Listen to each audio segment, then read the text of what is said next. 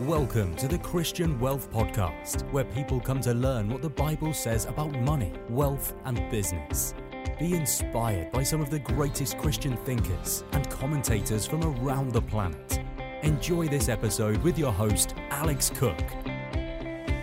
As we do on a Tuesday, we always like to check in with Alex Cook from Wealth with Purpose, our Ask Alex segment, and our talkback line open on 1800 316 316. Alex, welcome back to 2020. Thanks, Neil. Great to be with you. Alex, we are all affected by what's happening, and you've just got to listen to the news headlines. Uh, we are now moving into a new phase, navigating a higher interest rate world. I wonder if we might just start a little bit of foundation here about why rates might be rising as they are right now. Your thoughts? Yeah, well, look, we're coming to the end of really a sort of a 30 year downtrend of interest rates. Some listeners may have had a home loan back in 1990 when rates were 17 or 18%. And of course, home loan rates dropped down to you could get a loan last year at under 2%. Um, so what's what's now happening is that's that's ended, and really the question is what's caused it to end, and what's causing rates to now start to tick back up. And most central banks around the world have a target inflation rate, uh, and that sits at around two to three percent. So just to uh, just to sort of unpack what does that mean? Inflation is uh, the way you feel inflation is through a rise in the cost of living, and most central banks are trying to get it to rise by two to three percent per annum. Uh, they don't want it to go negative uh, because they don't want to see asset prices uh, spiral downwards. Um, but the simple question is what, what actually causes inflation? And generally, it's when there is more demand than supply. And what's happened over the last few years, particularly with COVID and many of the COVID policies, now, of course, you've got the war issue and so forth, is you've had all these supply chains cut off, whether it's uh, food, uh, you know, oil. Uh, we've had, um, you know, goods and services have been disrupted significantly, and so there's now a lack of supply. So it's not so much excess demand, but just lack of supply, and that's caused prices to rise dramatically. Um, you know, Australian inflation rate, the figure that came out um, a few weeks ago was that was at five percent. If you're in America, it's 8.6% came out the other day, uh, and Europe is very similar to that. Um, the problem, of course, for Europeans, though, is their, their cash rate is actually negative half a percent. So any money they have in the bank, the real rate of return, i.e., after after inflation, is about minus nine percent. So uh, just have a think about that. For Australians, it's about minus four percent at the moment having cash in the bank uh, because of inflation. So it's a very real issue not just for savers, but also and retirees, but also for, for those who have who have loans who are now watching their home loans start to rise uh, very very quickly. So it's so, very uh, interesting times. So we've got inflation on the rise, uh, interest rates are putting the brakes on. Where are they heading? Uh, what are your predictions, Alex Cook? Uh, well, it's always dangerous to predict, and, and, my policy is no one actually knows. Um, however, economists are paid to predict, uh, and the average economist in Australia now is predicting the cash rate to be at 2.75% by this time next year.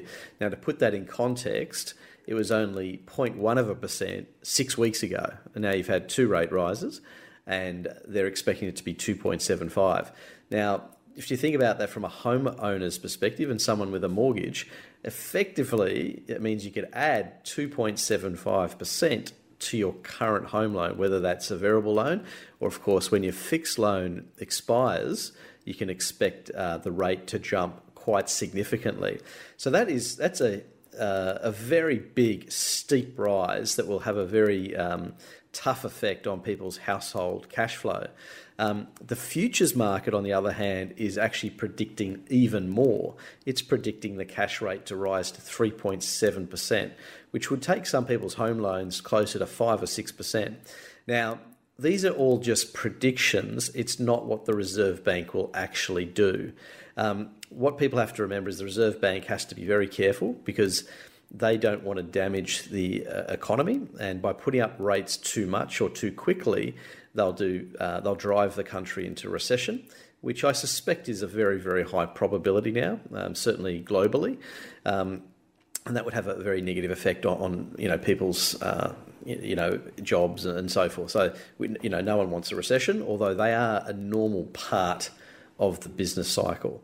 But so basic expectation though is rates are going to rise and they're going to rise fairly swiftly and uh, much more than what people expect. And I think the the really disappointing thing, for particularly for people who have bought houses in the last uh, 12 months, is the Reserve Bank said literally in November last year that they weren't going to put up rates until 2024. So most people buying houses thought they had two years to sort of, you know, dig down and, and put put as much against the mortgage as they could. But six months later, they're already seeing a, a very big spike in rates already. And uh, there's no wages growth to go with it. You know, wages aren't rising dramatically.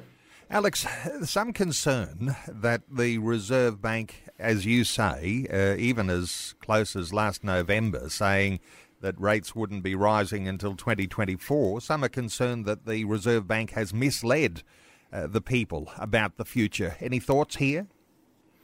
Yeah, look, I, have been a, a long term critic of the central bank, uh, and the reason for that is that uh, when the GFC hit back in 2008. They, they brought rates down sharply. Uh, they brought them down to 4% very quickly and they referred to them as emergency rates. So I don't know what they called them when they got to 0.1 of a percent, but nonetheless, they've brought them down way too much over the last 10 years. And that's had a few really significant impacts for retirees. Most retirees want to have some of their money in safe assets like, uh, you know, cash and bonds, and they've been earning nothing. You know, they've been lucky if they earn half a percent on their defensive assets. So it's had a huge effect on retirees. But then, of course, there's there's borrowers, and in particular, you know, young people wanting to get into the housing market. By the fact that they've lowered rates so much has driven house prices to you know nosebleed levels. And I think that has had a very significant impact. And now many of those people, and as, as you know, Neil, you and I have been warning for years on this program and previous interviews um, about the level of debt and the fact that from a biblical point of view, it can lead to slavery. And so my concern is by lowering rates as much as they did, it drove many people into the housing market, borrowing very large amounts of money and unfortunately, the day of reckoning has now arrived, and rates are going to rise, and many of those people will find themselves into difficult things. And of course, the competency issue that I'm concerned with is firstly, they lowered them too much. Now they're going to raise them too quickly, and a lot of people who, you know, they're managing the economy for, in theory, for their benefit, are now going to, um, you know, suffer unnecessarily. And so I think it's it's very unfortunate the way that it's ever got to this point. Interestingly, Alex, uh, I know that even as you say, has started warning about these things over years. Uh, that's come in the context of uh, when we do ask on this program, how do we apply a biblical wisdom to what's happening in our financial circles and circumstances, and and uh, that whole issue of uh, don't become too heavily indebted because slavery is the other side of that. This is the mm. application of that biblical wisdom. So, uh, for listeners, uh, you know, some listeners just joined us, missed some of those warnings that have come over the years. But the impact mm. now on home owners. Uh, because while we might say there has been some biblical wisdom that's been shared on this program, how do we get some biblical wisdom now with the impact now that there is this change coming? Yeah, look, and look, I think there's some good news, and we're in a situation where it's still early days yet, and so people have options available to them. Um, so there's no question that as rates rise, a significant uh, portion of the population will experience what is called mortgage stress. Uh, mortgage stress is generally defined as where more than 30% of your income goes in mortgage repayments, and of course, as interest rates rise, it consumes more and more of your budget. So that that's that's sort of a, a given in terms of what's going to uh, you know occur in the coming 12 months. Um, but the question I think then should become is well, how do you protect against it? How do you mitigate against it? And so there's a, couple of uh, tips I, would firstly give people. Um, firstly, and we've talked about this sort of thing before about doing a budget, working out your surplus.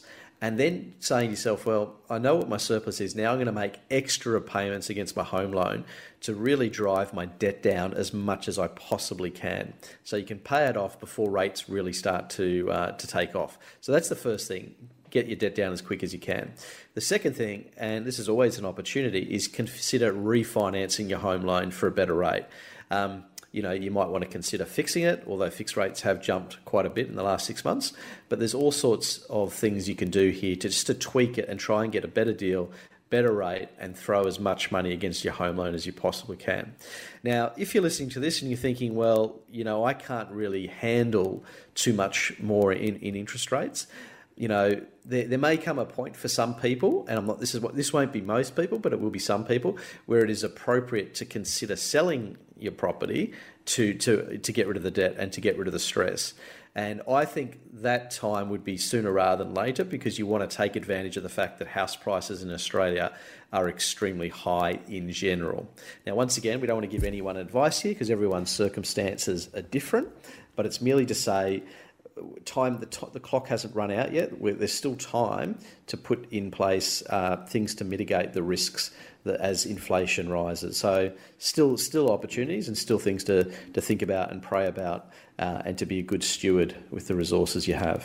Alex, lots of dimensions of our own financial positions impacted by rising interest rates. Uh, what about investors and the way that investors are not only into a property market and uh, have a mortgage, but uh, you know they're uh, into they're buying bonds and uh, the stock market and uh, all sorts of dimensions to our finance. What about the impact on investors?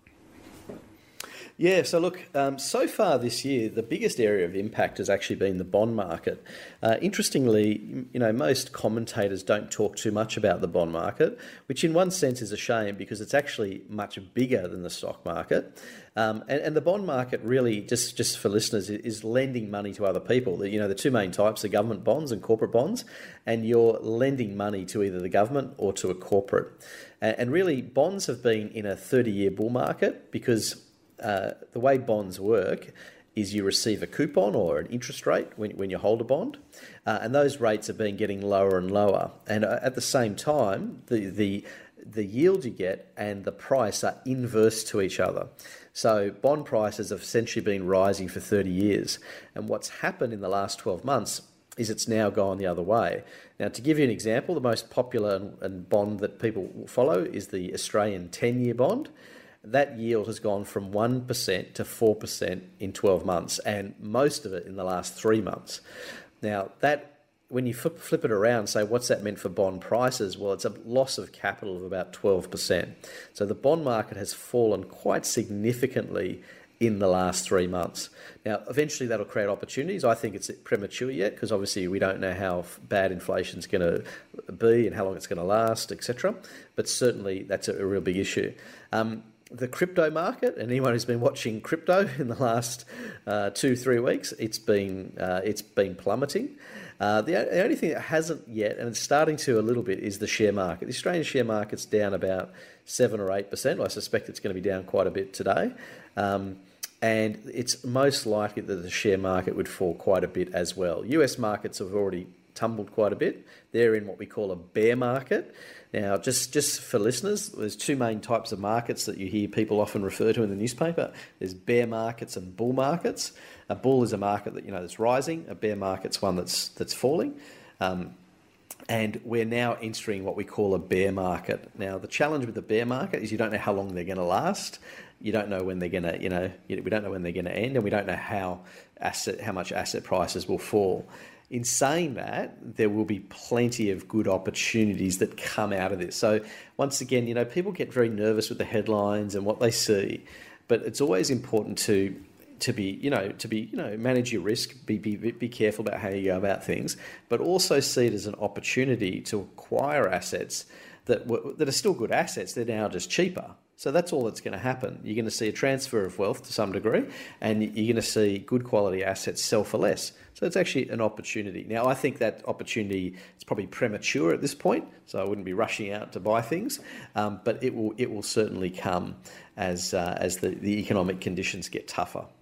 Alex, let me take you back to something you said just a little earlier in our conversation uh, when we were saying, you know, and I asked you, what's your prediction uh, around interest rates? And you said, well, you know, we're not in the, you know, you can never really know, you can't really tell. Uh, but let me come back mm. to uh, where you think we're heading here because you said something a little earlier in our conversation. You said that the Reserve Bank is likely pushing us uh, towards a recession. So uh, we might be hoping that we could avoid that, but uh, your thinking and uh, your observation is that we're headed that direction. Yeah, that's right. I mean, the certainly, and it's it's, it's really a global thing because it's happening. Uh, this this same issue of rates rising and inflation is being repeated across the world, um, but the problem central banks have is they have to decide what what's worse. Are they going to allow this inflation to uh, continue to run, or are they going to try and bring it under control? By bringing it under control too quickly, they run the risk of, of putting up rates too fast and slowing the economy down uh, too quickly and putting it into recession. That's that's the risk. Um, given their track record, I, I, actually think the probability of recession is very, very high. And I wouldn't be surprised. I mean, Australia's been much more resilient than other nations, but I think um, we're long overdue for one. We've had very mild ones with uh, with COVID and the GFC because Australia has chosen to release enormous stimulus policies during those uh, strange events. Uh, but I think realistically now we're going to see um, recessionary type conditions. There's, there's, lots of risk out there, particularly in the property market. You know, you're seeing many office buildings around, you know, Sydney and Melbourne where many people still haven't gone back to work um, from. Uh, you know, from the you know now, now that COVID sort of subsided, and, and, that means those buildings at the end of the day are going to be when their leases expire, those things are going to be put back on the market, or those buildings going to be, you know, repurposed. I, I don't know, but there's certainly uh, all the warning signs are there that higher rates are going to push us into recession. And I think the main thing is this average Australian consumer is so indebted now. And as people have heard me say before, we're the second most indebted nation on earth at a household level. And that just means more and more of people's budgets are going to be consumed by interest repayments, which means it's going to the bank rather than going to consumption, you know, rather than buying new things, it's going to go towards um, just servicing debt and that will slow the economy down significantly. Well, almost out of time, Alex, but come back to a spiritual foundation here, even a biblical foundation, because as we've discussed so many times on this program, we're often inclined to separate our finances from our faith. When you've mm. got God as partner with you in your financial security, uh, there's got to be some strengths in there. How do you reflect Absolutely. how important it is to, at this time, when you are facing some uncertainty for the future, uh, to have God right there in the mix with you? Uh, it's it's critical, but the, some of the principles that I think that are important here is that, firstly, we acknowledge that the money that we have is God's. Um, and it's from God. You know, He blesses us all, and we all have different amounts, but it's a blessing from Him and we are called to steward it on his behalf. So understanding that the real owner of the money we have is God's, and in one sense that's uh, that's an accountability thing, but it's also a relief in one sense because hey, um, you know actually God's in control here and He's going to help me through. Um, so that's the, the first thing. So one is the ownership issue, acknowledging it's God's. Second thing is to say, well, given that it's God's, how am I going to steward this to the best effect? How am I going to bless my family. I, I, you know, you've got to make sure you look after your family. You've then got to say, well, how am I going to build God's kingdom? And how am I going to help people in, in need during this tough season? So it's an opportunity, I think, when seasons like this come along to reflect on am I using the money that God has put in my hand? Am I using it well? Am I glorifying Him with it? Uh, you know, in other words, am I pointing to Jesus with the way I'm using my money? Am I being generous with it?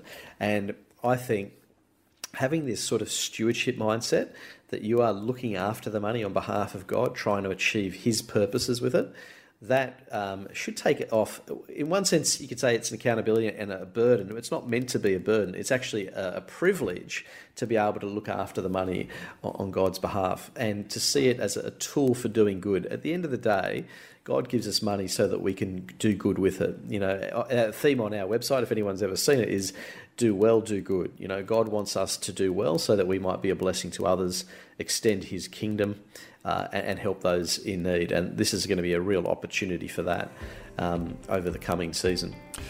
Well, we'll be relying on a lot of great wisdom on this Tuesday Ask Alex segment because times may be getting tougher through the rest of this year. And Alex Cook, uh, all, always appreciate your uh, fine uh, divine wisdom on how the finances work with that biblical foundation that you have so strongly.